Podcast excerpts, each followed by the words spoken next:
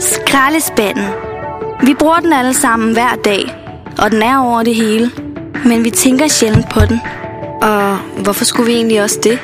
Skrald er skrald, og skrald ryger i skraldespanden. Færdig slut. Der er der ingen grund til at spille tanker på noget, der alligevel fuldes af i en kæmpe ovn. Vel?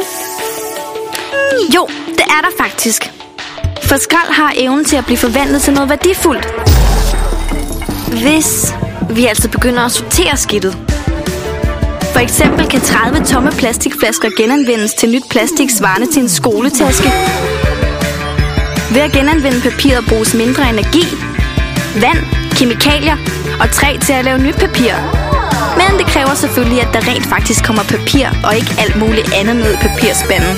For hver kilo papir, der smides til genbrug, vil man kunne lave syv aviser. Eller 80 viseruller.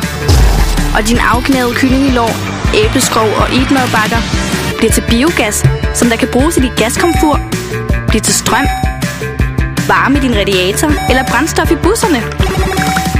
Og komposten fra bioaffaldet kan bruges som gødning. Intet går til spilde, så skrald er ikke bare skrald længere. Det er brændstof til en mere bæredygtig fremtid.